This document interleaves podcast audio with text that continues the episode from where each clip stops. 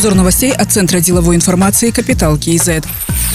Костанайской области масштабные природные пожары. Президент Касымжамар Токаев поручил уделить приоритетное внимание обеспечению безопасности граждан и мерам по тушению пожаров. Также правительству поручено выделить необходимые средства для ликвидации последствий чрезвычайной ситуации. Работу задействованных госорганов координирует руководитель администрации президента Мурат Нуртулеев и помощник президента, секретарь Совета безопасности Гизат Нурдаулетов. Они оперативно докладывают главе государства о принимаемых мерах по локализации пожаров и эвакуации граждан. Премьер-министр Алихан Смаилов поручил не незамедлительно начать работы по строительству домов для потерявших жилье граждан. Планируется, что сегодня во время рабочего визита в Костанайскую область президент Касымжумар Токаев посетит оперативный штаб.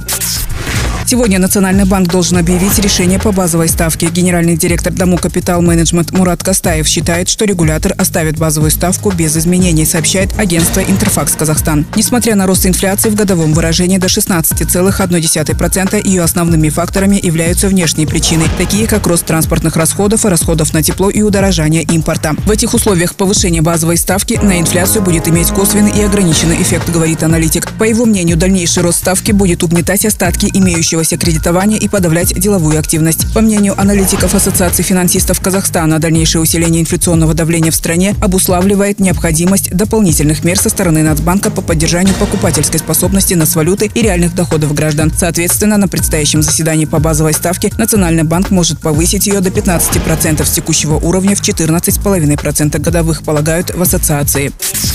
В аналитической службе Ренкин KZ провели анализ коррупционных правонарушений, совершенных служащими Акиматов. За январь-июль текущего года такие правонарушения совершил 91 служащий Акиматов и их структурных подразделений. Это рекордное значение за последние годы. К примеру, в январе-июле прошлого года были выявлены 87 коррупционеров. Стоит отметить, что именно в 2021-2022 годах численность служащих Акиматов, совершивших коррупционные правонарушения, значительно превысила показатели предыдущих лет. В региональном разрезе больше всего случаев в Туркестанской, Кызылординской областях и Шимкенте.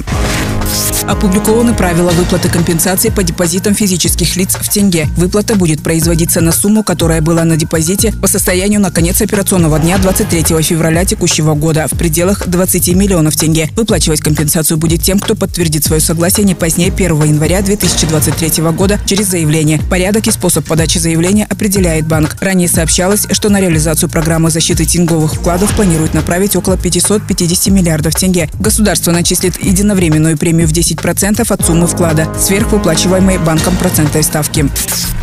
Казахстане должны выстроить новую систему государственных закупок. В приоритете будет качество закупаемых товаров и услуг, а не минимальная цена. Закупки государственных и квазигосударственных организаций необходимо перевести на единую платформу. Для реализации этих подходов потребуется принять новый закон о государственных закупках, поручил президент. Кроме того, при оказании финансовой поддержки государство будет отдавать приоритет конкурентоспособным малым и средним предприятиям. Базовыми критериями для такой помощи станут рост фонда оплаты труда и увеличение налоговых отчислений.